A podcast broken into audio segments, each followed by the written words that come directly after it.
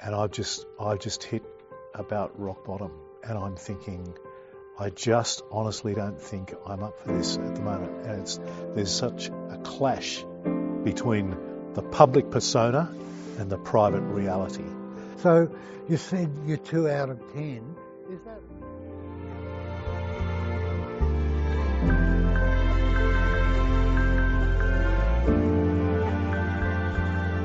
Hello, and welcome to our third conversation in the mentoring series with Keith Farmer. I'm Lee Hatcher. And in this conversation, we're going to drill down into the very practical issues of the key qualities and qualifications of mentoring Christian leaders and pastors. Keith, thanks so much again for joining us. Thanks, Lee. Tell me how and why you've constructed this list that we're going to rip through of the key qualities and qualifications of a leader, Keith it initiated from the Australian Christian Mentoring Network, a conference where I was asked to present a paper, and I uh, I did that and listed the qualifications there, and I had a phone call with our older son, and I told him what I was doing, and he said, "Could you read the list to me?" So I did, and he said, "Oh, you've left you left something out. You've actually left the most important thing out." Wow. And I said, "Oh, okay. So so what's that?" And he said, "The X factor." Stupidly, I said, "What's the X factor?" Glad you did. He said, "Well, it wouldn't be the X factor if if we all knew that." So I've I've done a fair bit of thinking about what might be the X factor and maybe towards the end of what we're talking about, I'd, I'd, like to give some input about that X factor. I can hardly wait. I want to go there now, but we will go patiently.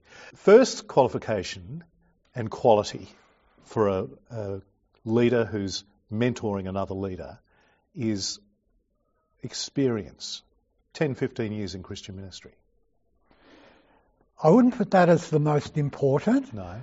But it is important in the sense that leadership has its own stresses and pressures, and Christian leadership, particularly Christian leadership in local church, it has a lot of communality with other leadership, but there are some particular and quite unique pressures and almost 360 degree rounded pressures that you need to understand the stress factor of a leader in order to effectively mentor a leader. So it's a long while since I was in local church, but uh, when I was uh, leading the college, we we had some uh, very difficult times, very difficult, much more difficult than I had ever imagined, um, and therefore almost anything that a leader talks about in theme rather than specific circumstance, I've been there. Yeah. Well, it's a matter of being there, done that, really. Mm-hmm. It's also worth saying this person with that experience also has to be in good shape personally. Yes. And emotionally. Yes, yes. That, that's, uh, in a sense, that's the bottom line that we've been talking about. Faith that's intimate and organic is your second key qualification and quality. Explain that to me. I, I think there's something that's um, infectious about a personal faith that is grounded in Scripture, but people actually recognise that it's a living reality. It's not just a belief system, and that there's something different about this person in a quiet, gentle way. There's nothing overtly um, cataclysmically present, but what is there about this person? And I would sense if the Spirit of God is working in us, there's not only some measure of integrity, but there's an inner centre quietness that is discernible and is also able to be caught. Okay. Next one doesn't surprise me to be a good listener. Yes. Yeah. That's that is a crucial one.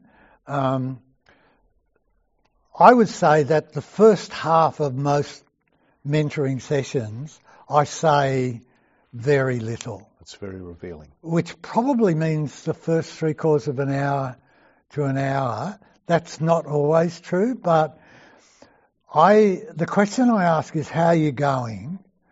And every question that I have is relevant, but it is meant to help the person to express what they're thinking, feeling, and what has happened to them.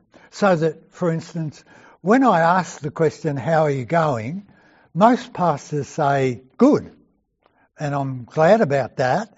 Um, and I guess I believe them at one level, but if I can ask the right questions and listen well, there actually is a quality to the relationship that allows the person to go down deeper and probably be a bit more honest.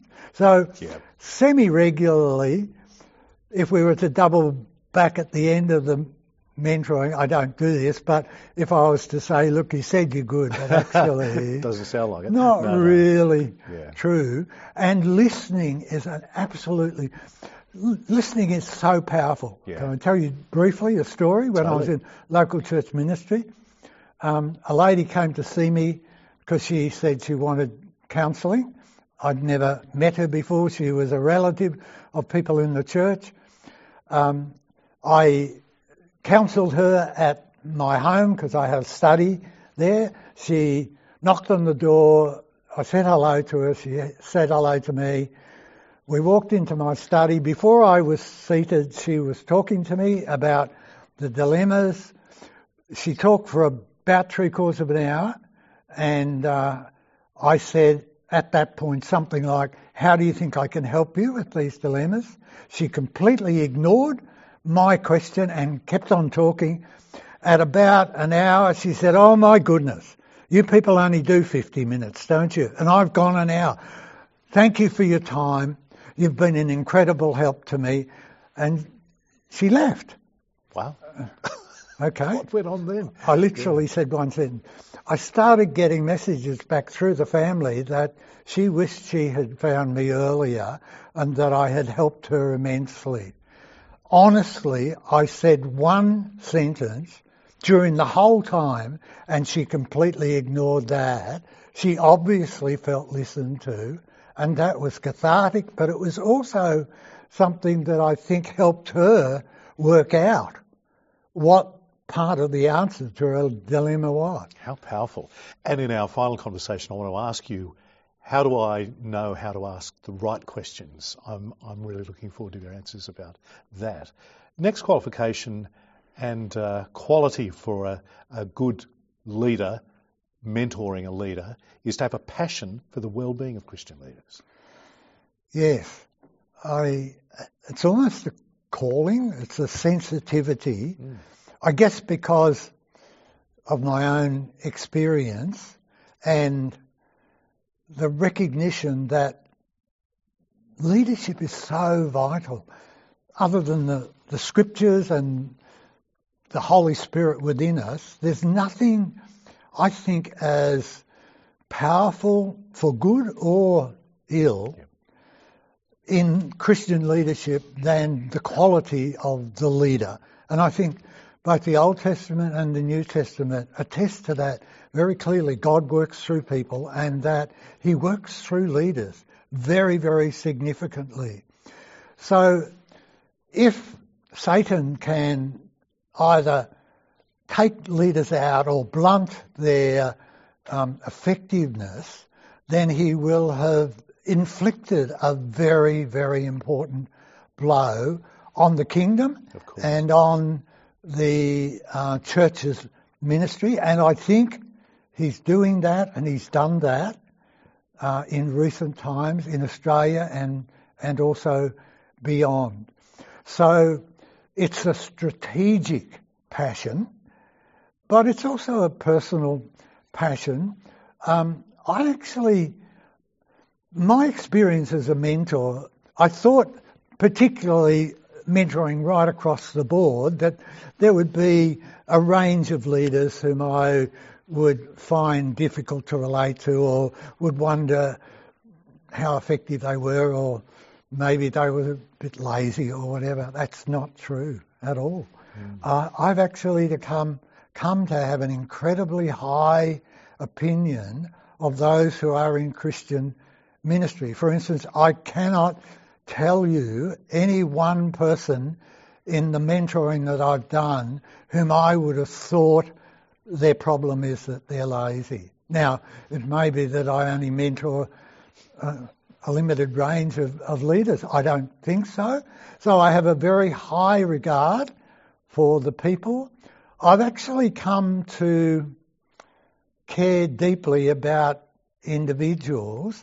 Now, having said that, mentoring is something that uh, could work well with a mentor and mentoree for a season. So you need to be able to accept that either this person um, needs a different mentor or they want a different mentor. Yes. So you're not stuck with each other forever and a day. But having said that, I find that I look forward to meeting with people because we've developed a personal relationship and we're talking about really important things that involve them and their families and, and whatever. So I've actually developed a love for those people as well. So put all of those kind of factors together, and it's given me a deep sense that um, not only is it crucial, and I really mean that, that leaders are in good shape, but anything that will help them to be in good shape is really very crucial. Like being on their side. That's what has been. That's right. Yeah. So that, see, one of the things about mentoring, because you have to gradually, I worked out what are the uh, the limits of mentoring because there's lots of other helps, coaching, yes, yes. there's pastoral supervision, counselling, and all of those are basically first cousins to to mentoring. Um, but there are some act, actually quite unique aspects of of mentoring per se, and you can develop with a person, therefore, a very special relationship because it's basically about who they are. And people know whether you value them and they know whether you are safe. So once, and th- actually there are a couple of the X factors yes. where it's difficult to define, even yes. define how, how it is. But in talking or relating to anybody, we've got these um, inner assessments that we're working on all the time, and a couple of them are whether you're actually for that person and value them highly, and the other is whether you're safe. There's, there's more as well. So um, I've come to regard it as not a sacred relationship in the sense that it's with like with God, but it's certainly a very special, privileged relationship that needs to be um, valued, and I thank God for that. But also, um, you give it your best because there's some pretty significant yeah.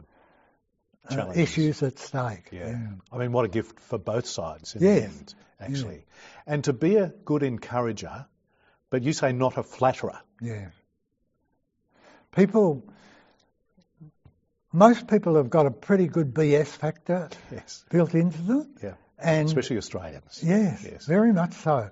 And therefore, if you're going to say something positive to encourage somebody, you've got to mean it, and it's got to be within a context that um, they can actually make sense of, so that um, there's a very important gift, I think it is, which is to see the positive in um, even a situation that's multi-pronged and has some negative issues. So somehow or other, God's given me the capacity to, um, if someone's talking uh, and there's something that I can uh, encourage them about, then that becomes evident to me. For instance, um, it's fairly regularly true that um, we revisit um, what we talked about in the previous time, and if there's some area where the person has moved forward or there's been a positive outcome, I would say something to them like, do you realise how different that is from when we talked last? In fact, you actually look different when you are talking about that wow. because you've obviously worked some positives there so that you feel some hope that that and the person because they've lived in their own shoes for the couple of months in between they didn't even realize that and that actually becomes a very strong encouragement to highlight even in the midst of some dilemmas, and it's not that we dodge the dilemmas, but encouragement, I think encouragement is a grossly underrated factor in motivation. But it's got to be fair dinkum. It's got to be fair yeah. dinkum, yes. Not flattery. And and the the thing is about listening, you you almost can't you can't put on that you're a good listener if you're not, because the questions that you ask or the comments that you make will at some stage show the person that you haven't It'll give listened. you away. Yes. yes. So part of the relationship development is that people realise, hang on, this person has actually caught hold of what I have tried to say to my board or to my team or whatever. Somebody gets it. Somebody yes. gets it, yeah. yeah. Another key qualification and quality which interests me greatly is a leader who has handled pressure constructively, you mm. say, and has been able to move on and, and forgive. Yes. Yes. Um, can I just say, to preface this, I haven't always handled pressure well, so I'm not going to set myself up as a, a model there. But this issue of being able to move on is absolutely crucial to effect, to effective discipleship and to effective leadership. Um, tomorrow I'm speaking to a, um, a Zoom presentation of pastors for ACC, and they've asked me to talk about uh, how to finish well, or what are the, some of the key ingredients of finishing well, or what on the other side of the ledger might um, work against a person finishing well. So one of the factors that I'm going to highlight, and this comes out of my mentoring, is that probably other than burnout, the factor that leaders share with me that is mo- more likely that they not finish well than any other factor is that they have been hurt at some stage in their leadership relationships and responsibility and often that is with other leaders so it may be within a team or it may be with a board, or it may be by people in the congregation having some dilemmas. They have been hurt deeply and in an ongoing way to the level that they become disillusioned, negative, cynical, and are unable then to minister effectively. So hurt that is held in and not dealt with becomes a major inhibitor not only of living effectively but of leading effectively in the future. And that person might need more than mentoring, might need professional counselling. They they may, but there's a few um, there's a few principles or um, practical and principle guidelines that I um, have used myself that maybe give a leader not only the desire to let it go, because sometimes it secretly feels good Yes, to let yeah. it go. Yep. It actually doesn't do much is good. me. Yeah, but it secretly feels good. Yes. So if you can reinforce the fact that um, the person who can move on is actually the person who is likely to live most joyfully and effectively, not without ongoing trauma, but still. And the person who harbours it is probably the deepest and the longest victim of a held grudge. So it seems to me as if there are two key poisons that we can um, have within our system. Uh, one is uh, the poison of guilt and the grace of God and living in grace, deeply in grace, is the answer to that. But the second one is grudges and living with a humble heart that says basically, given similar circumstances or the wrong circumstances, who knows what my response might have been to that? Or if I knew a little bit more about that person, I would have a quite different view. So, one of the really important things about being able to handle the hurts and the right to hold a grudge, because the right to eye for an eye and tooth for a tooth, that's just justice. There's, in one sense, that's an Old Testament teaching. So, to give that right up, you have to have a resource that you're committed to personally and helping the other person to be released from that so they can move on. Some of the repercussions might still be there. I know that I'm on the way towards forgiving somebody and I love the, I used to hate the idea of praying for somebody who'd done you in because I reckon I've had a pretty easy life, but I've been done in a few times. Yes. Most of us You have, have, been. yes. And if we like to ruminate on those, we can get into a circular self-talk that's not only not good for us, but not good for our key relationships. And um, we need to short circuit that with a recognition that, hang on, um, it's a stewardship responsibility to um, deal with this, but the Spirit of God in me will enable me to give up the right to get back because God is the judge. And He knows more than I do, and therefore He'll be better at it, fairer.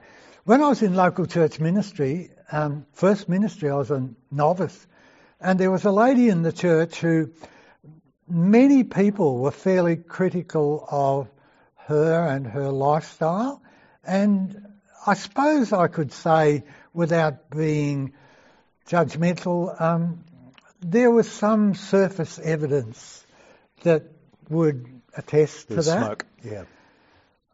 I, I used to stay in contact with her pastorally, and it was after a couple of years. I visited her one day, and she just shared with me her living situation at home.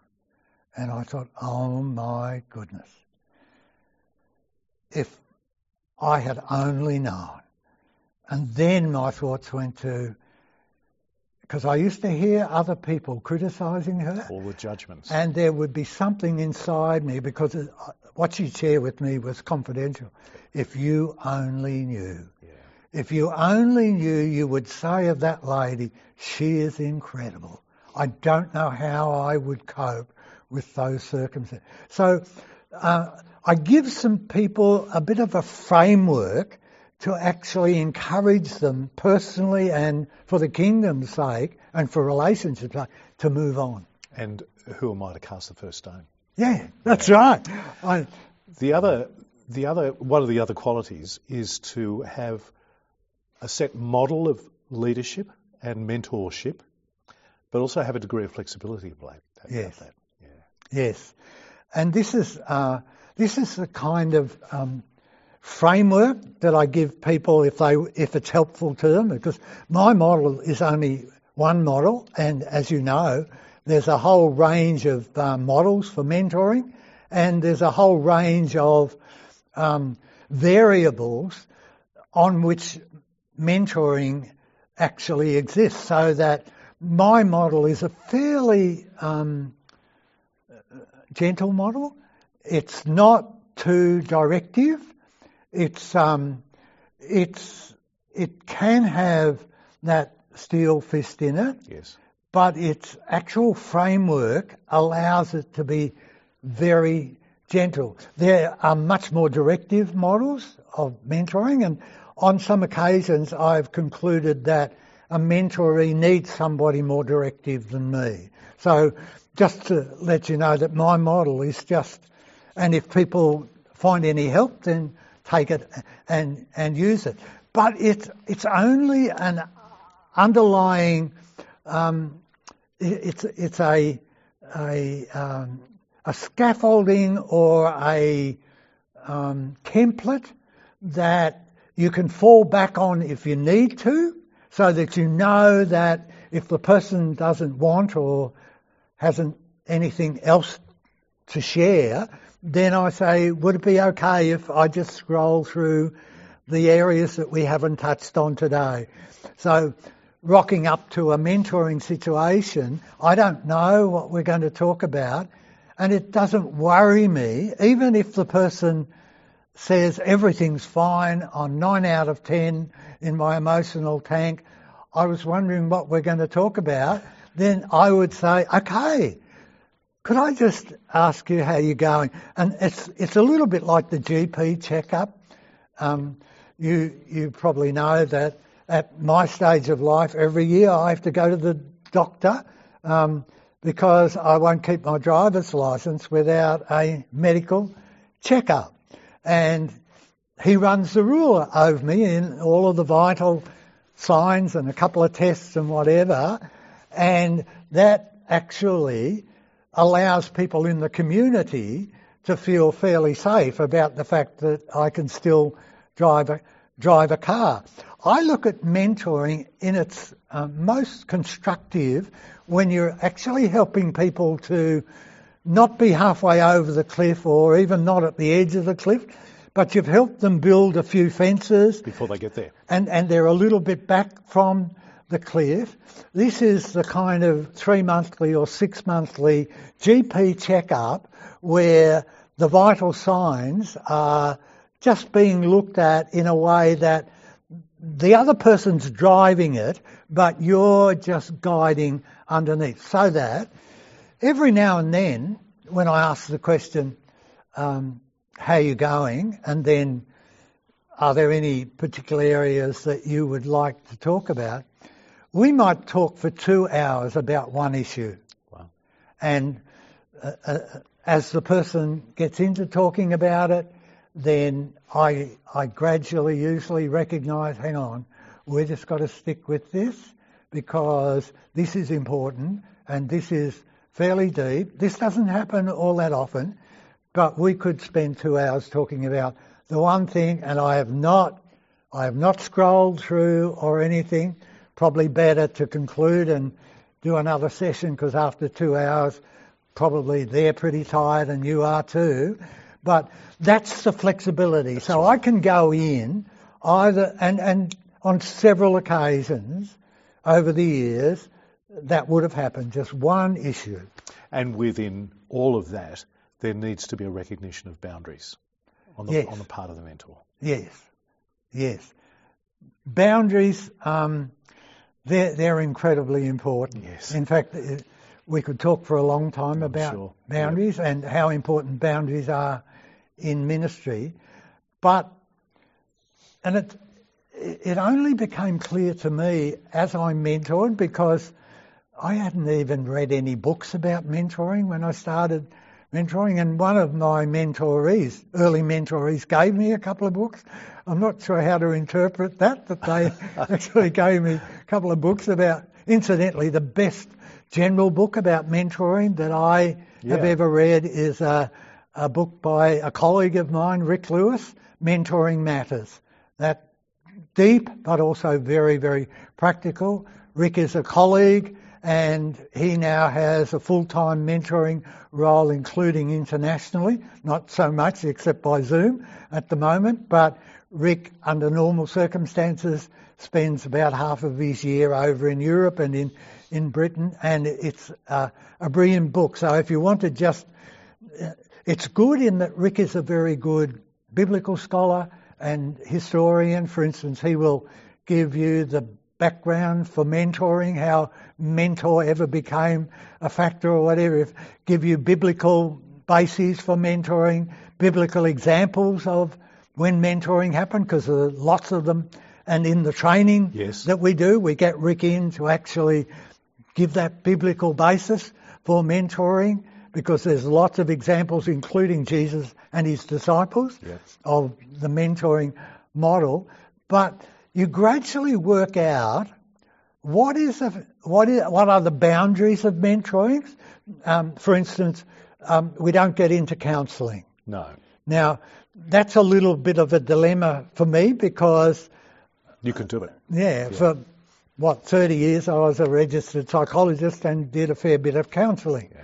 but that's actually almost a difficulty for me because I might slide into it mentoring is not counselling. As soon as there is an issue that is of a difficult kind of impact on the person, either psychologically or emotionally or relationally, it's better for the mentor to have resources of counselling to which or to whom they can refer. And even with my background, say it's a, a, a marriage difficulty, on occasions, not very often, I would say, look, uh, if you are agreeable to this, we'll step aside from the mentoring for three sessions and we'll do some marriage counselling. But if actually that doesn't work, I'm going to ask whether you would be prepared to be referred to a counsellor because mentoring is actually not counselling. But, you know, those cousins that I mentioned, like pastoral supervision, coaching, um, spiritual, um, spir- spiritual direction, yep. they're all very legitimate and have their own. But mentoring, because it's specifically, in my understanding of the essence, about who the person is, and coaching is more about what they do. Supervision is more about ensuring that there's excellence in the way they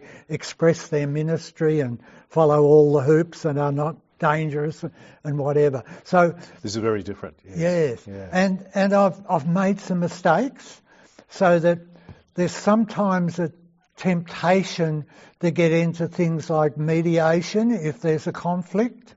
Um, I don't get into mediation anymore um, because that will pollute your mentoring um, relationship. Because in mediation, you may actually inject some areas that the person whom you are mentoring does not respond well to at all. Now, that doesn't mean that there's not a very important um, have the hard conversation factor to mentoring.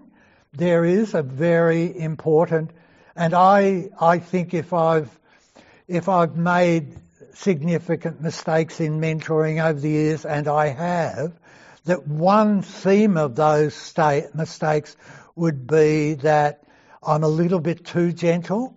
I think once or twice or three times I should have been much more direct because there was a fair bit at stake, not only for the person, but for other people as well, so that you, you learn what your weaknesses are, and my weaknesses are tending towards being a little bit too, too gentle. gentle. Yeah. But the one that I found um, is is a legitimate um, adjunct to mentoring is advocacy.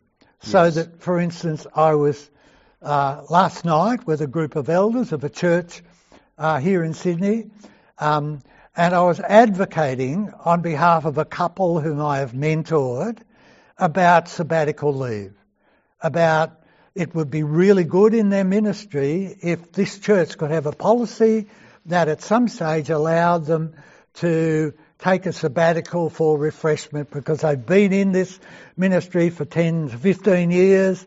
They've never, they've had long service leave, they've had holidays, but there's something special. So I actually went and I spent, actually in that situation, I spent a couple of hours with a group of elders just outlining the biblical basis for sabbatical leave, what it entailed, the practicalities and whatever. So advocacy, because it's not conflicted normally, the people can take it or leave it.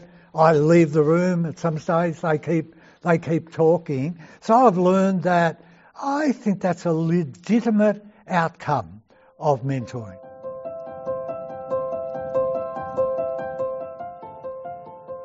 Hi, I'm Peter Mayrick from Partners in Ministry.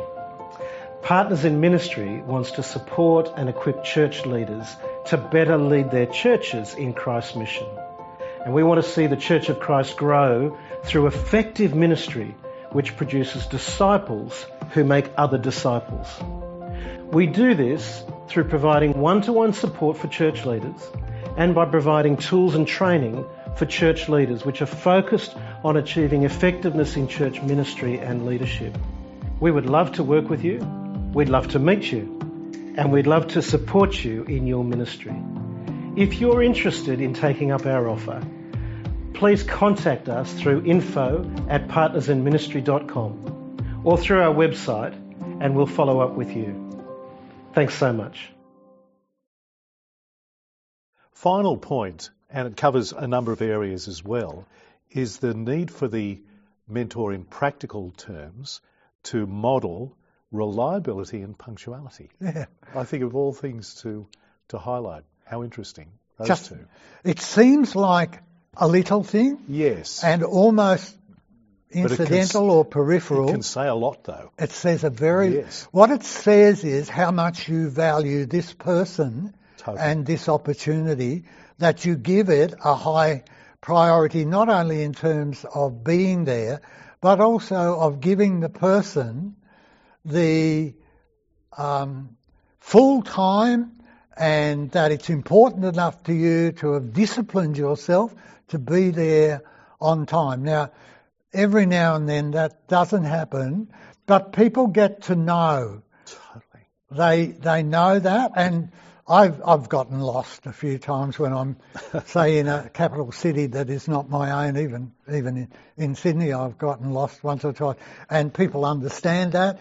I like to have some uh, borders there, some margin, and that's an important That's issue wise. that we Yeah. talk about Yes. generally in life. But I like to give myself margins so that there is a break between significant break and that I get to places early. It's about respect, really. It is. Yes. And, and um, I go beyond that. I use that particular, in particular, the punctuality um, to make a point that to get as much as possible into the framework and the life of the mentoree is a constructive part of mentoring. So that, for instance, um, I would say, other than COVID, um, 80% of my mentoring would take place in the ministry situation of the person I am mentoring or their choice. It might be at their home, Yep. it might be in a coffee shop, but I put myself at the point of linking with them in their situation. You've got no idea how um, educative that is as well. You learn a lot of things by just looking at their office. Um, Yes, Um, I'm sure. I have had the privilege of being in the homes of a fairly high percentage of my mentorees, and that actually involves people who have have needed to have their home as a sanctuary because otherwise they will not actually survive. But somehow or another, I've had the absolute privilege of them inviting me in to their home. And even um, one senior pastor um, of a very significant church when he had his 50th birthday party, he asked me to speak. Well, I mean, I have to be careful about what I say, yeah. uh, but what an incredible yes. thing that through our mentoring at this stage of his life and ministry, he's welcoming me into that space. So, after all that, those key qualities and qualifications, tell me the X factor, Keith. What's the X factor? The, the X factor, I'd put it in the framework of something that I learned from one of my colleagues, Peter McHugh. It's in the framework of before but not without.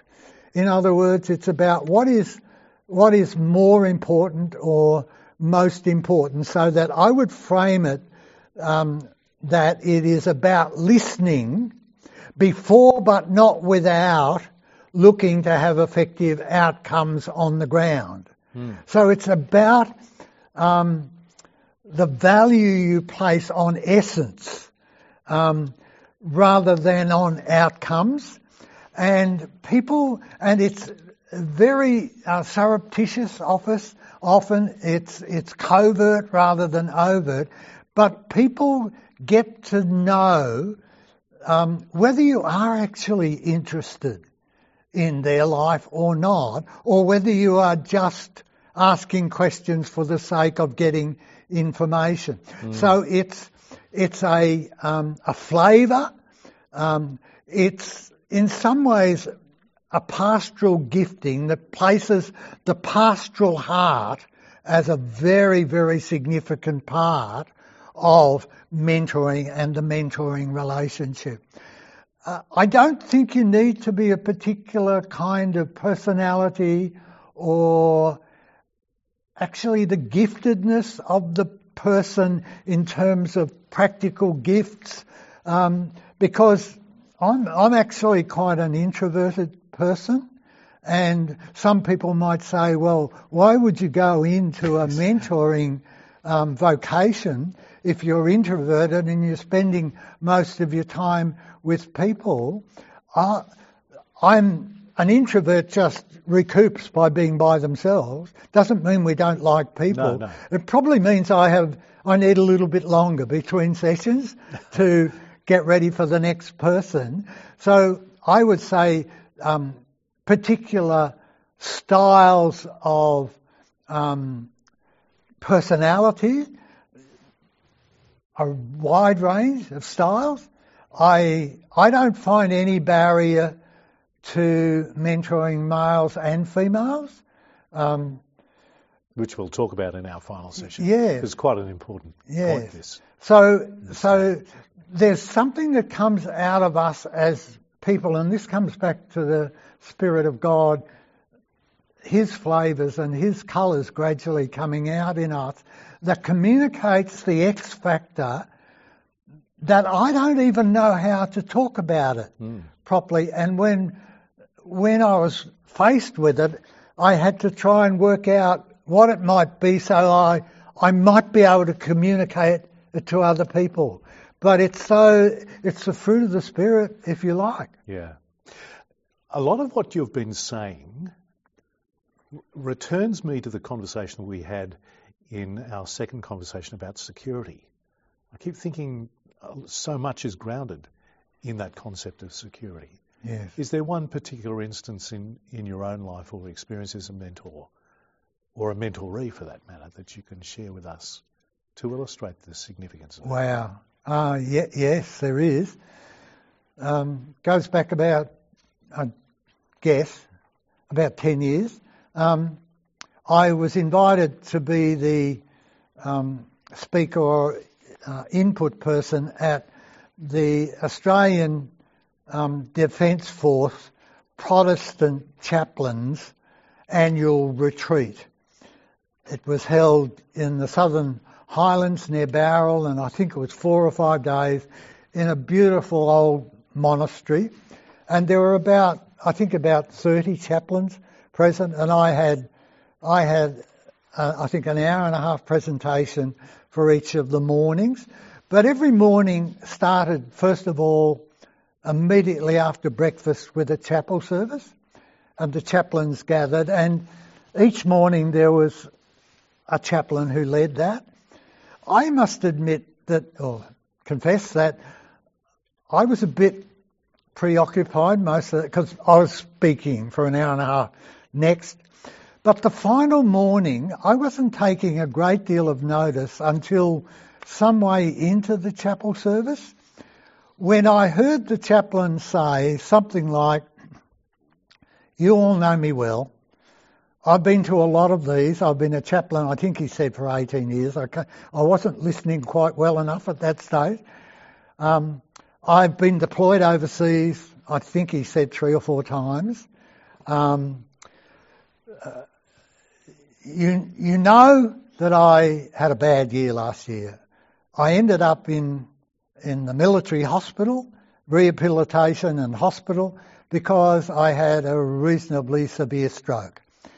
And he said, I, I lost um, some speech, I lost some memory, I lost partial use of one side of my body.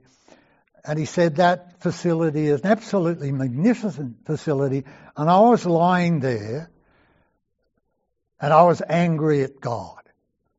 And I was saying to God and to myself, I've laid my life on the line for you, which he had literally done and this is what I get. Wow. Where is the fairness in that and the recognition that?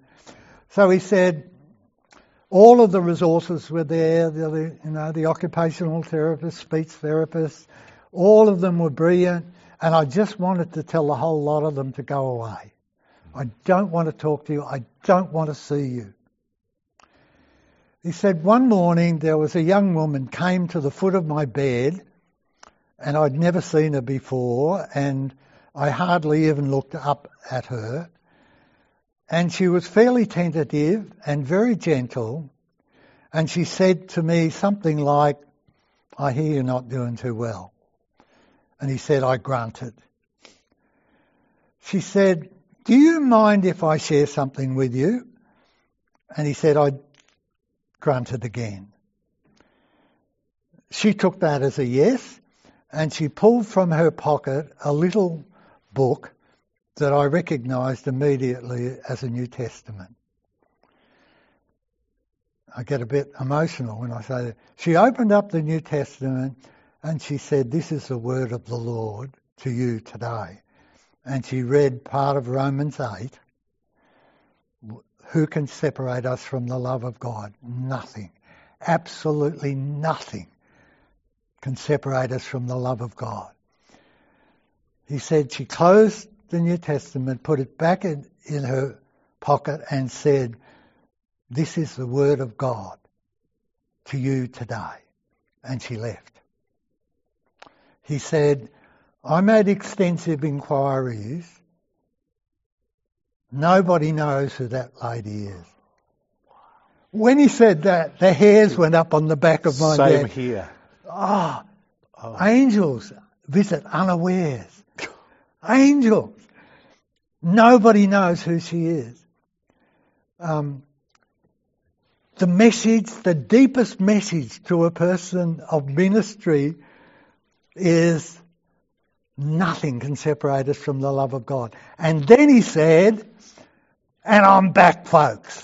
and he raised the arm of the side of his body that had been partly paralysed. And a cheer went up. I feel like cheering myself. through the whole, yes. whole group. Oh my goodness. And he was back. And I think that is the power of recognising the security of the love of God, even in very difficult circumstances. Yeah.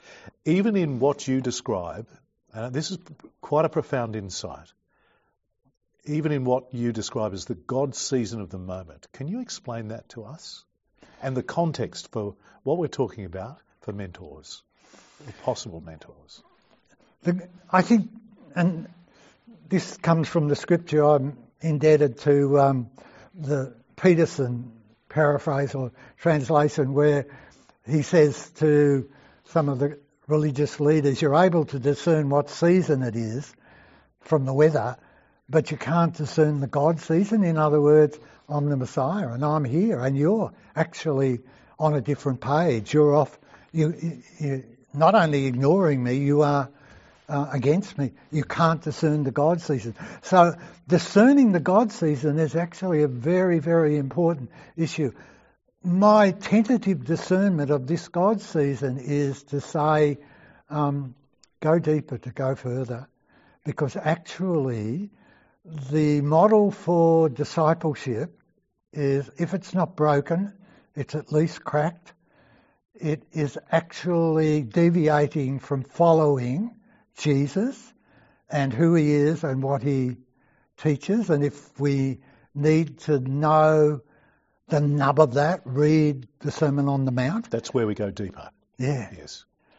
Read the Sermon on the Mount and see what values, what key issues are for living effectively there and actually value them at that proportion or, or whatever. So um, I, I actually think that the uh, the mentoring opportunity allows us that relationship that takes people to the deepest part of who they are and relates to God um, as a secure, loving, gracious Father that allows them then to be different people. Can I do something different? Put my clipboard down and go through a bit of a role play with you because I think we've covered so much, so much deep wisdom in what this is like to perhaps give people a bit of an idea of, okay, so what does it look like? What does it sound like? And I'm not in ministry. I've known lots of friends. I've got a wife in ministry, so I know a fair bit. But if I play the role of a, a minister doing it tough, you up for that? Yeah. Okay. So how would you start the session off, Keith? Great. Great to be back in contact again. Great to see you, Keith. Yeah, yeah, I'm interested what's happened since we met last. I'm aware of what we talked about previously, but um, how are you going? You start wherever you like. What would you like to talk about today? A lot of water's flowed under the bridge since we last spoke. Um, and I've been thinking of how much I say to you for a while, because I've probably been able to say this for a while in quite a few sessions. I've been in this game for 15 years, Mm. um, built a significant ministry. You know how significant it is. Uh, lots of people, lots of results, and uh, lots of notoriety. Fantastic. Yeah. Oh, yeah, really. Yeah. Yeah. But to be honest, I've I've come a gutser. I um, but personally, you you've spoken about the emotional tank. Mine's mine's dry. Okay, what Right. what would you place yourself at at the moment out of ten? Oh, two. Two. Okay. I uh, I really I think the thing that's made me own up to this more than anything else is is my sleep. I'm sleeping terribly. right. I'm in strife with my wife all the time, Right. and she's in strife with me. Yeah. Um, don't even start talking about the relationship with my 15 year old daughter. Um, and I've just, I've just hit about rock bottom. And I'm thinking, I just honestly don't think I'm up for this at the moment. And it's, there's such a clash between the public persona and the private reality that I think I've got to come good with this and, and rip the scab off Okay. and confess to you that I'm at rock bottom. So, do you mind if I ask you just a few questions to drill down a little bit into into sure. that? So, you said you're two out of ten. Yeah. Is that a fairly regular thing, or are you oscillating? Um, Oh no, that's fairly locked in. Actually. Okay, so- I, I would say I've been heading around that zone for at least the last year, and there have been things that have been happening that have really kind of yeah. So that was going to be my next question. Was there a precipitating factor that was it the straw that broke the camel's back, or, or- There is, Yeah. um, which is interesting that you ask. Um, a couple, a family, uh, who we were perhaps as close to as anyone in our congregation. Um, been on holidays with them, loved them, same house group, discipled the guy especially. Uh, my wife and his wife have a, a deep personal relationship. Our kids get on well together. We've had a lot of fun times, a lot of, and we've travelled through some really significant issues of life and experiences of life and death with them. And um, nine months ago, he says to me, We're moving churches, which is his right. But it felt like such an utter betrayal to me. Mm. And some of the things he, he was saying about the nature of our congregation, its friendliness or not, um, some of the things he said about my preaching. And I've always held that up to be, you know, the big deal. And and the really hurtful thing about it is that as I reflect on what he said, I think he's right. I mean, my, my preaching kind of writes itself. I've, I've, had the formula now for so many years of those 15 years. And um, I just. so you you've gone into a loop of self-talk. Yeah. That's actually quite negative. Yeah. And and but there's substance in that self-talk. Substance. Well, it's not. I'm not inventing it out of nowhere. There's, okay. there's real. Say, say with the preaching. But I think, you, I think you, he's right. You would accept that you, over many years, you've done a very effective preaching. Yeah, yeah. Yeah, and, and, with great results, and, as results are judged. Yeah, and yeah. you would accept that actually the longer you stay, the harder it gets to be fresh for these Too true. people. Too true. And maybe. And for me. Yes, yeah. for you personally, and the people are looking for you to keep leading them. Yeah. And if they've been with you for 15 or so years, when you come in fresh, that's that's good. But the longer a ministry goes, the more difficult it is to be fresh in that way. I find it a crushing burden today. Yes. Do you know that I know those people? Yeah, I do. Yeah. You catch on to what I mean? Yeah. I don't actually know who you're talking about, of course. No. I would have no idea. But I hear that story, unfortunately, almost every second day of my mentoring. Wow. About people leaving churches or and the hurt that is, yes. and how how difficult it is for leaders who have particularly built in to people whom they saw as lifelong, not only totally, not only um, people in the congregation, but personal friends. Yes. And they not only leave as a shock, but they leave with a parting, very negative communication. Yep. Now, unfortunately, when I ask, is there anything you need to talk about with me today? There's a whole range of things that people talk about. That would be the most often expressed thing that is on the heart and mind of leaders wow. today. Why? There's a whole range of um, reasons, including the fact that there's a, a consumerist approach to church Too and right. there is a merry-go-round. I call it the sloshing around of Christians between churches and my guess is that at any one time there's thousands of people doing this because if you have, and I, again I don't want to be judgmental or critical here, but if you're looking to get only something out of being at a church, then you will look for the best preaching, the best. As a consumer. Yeah, as a consumer. Yeah. And if you're not getting that, you will not see that what I can give or what I can commit is actually really crucial here. So you won't feel that it's a big decision to make. You just move move on. And what I probably say fairly regularly is those people will move on from the, that next church too at some stage. I think you're probably right. Um, so that we need to recognise that the dilemma is not a dilemma in you or your church.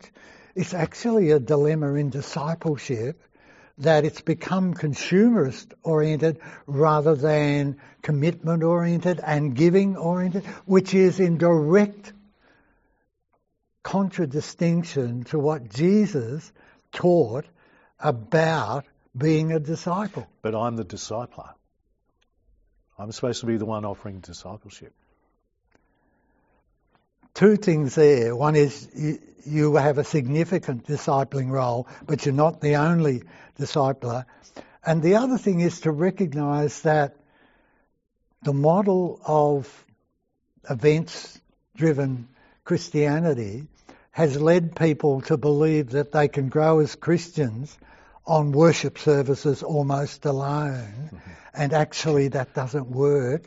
We're not actually growing mature Christians, and even people who are best, uh, partly as a result of COVID, people who are best at the events driven model are saying COVID has taught us that there has to be a discipleship deepening that goes, doesn't necessarily lay aside any of the excellence of the of the no. of the model, no. but actually swings underneath it much deeper kind. So there's a there's a potential and an actual dilemma that goes way beyond your church, way beyond you as a leader, and I think God is dealing with that in the God season that we're in at the moment. He's taking us deeper to go further.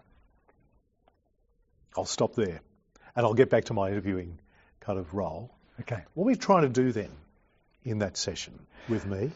The first thing, and I, we've only just started. Yeah, yeah, that's right. Yeah, we, we is, go we yeah. go a lot it. But the first thing, I'm trying to put it into context, so that even what seems like a negative context can be quite encouraging to leaders if they recognise, oh my goodness, this guy, this guy actually could have written the script for me. Yeah.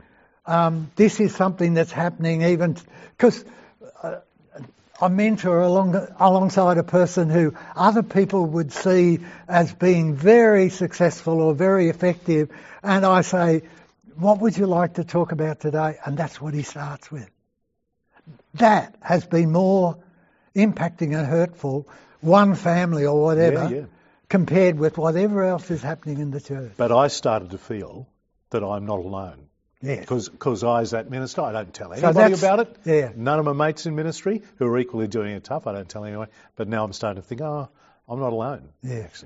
So we'd start with that, with the context, and then an understanding. I'd ask you some more questions about what you're feeling, the sort of question like, um, is this, are you two out of ten on a regular basis or are you oscillating so that I can get some understanding of what might be behind this and then we would start to help to unpack some strategies for you, one, to get your tank um, filled up a bit more, but also strategies for handling that kind of disappointment. Including sabbatical rest, yes. which we will deal with, with many other issues in a final Q&A session in our next final conversation. Keith, thanks so much again. Okay.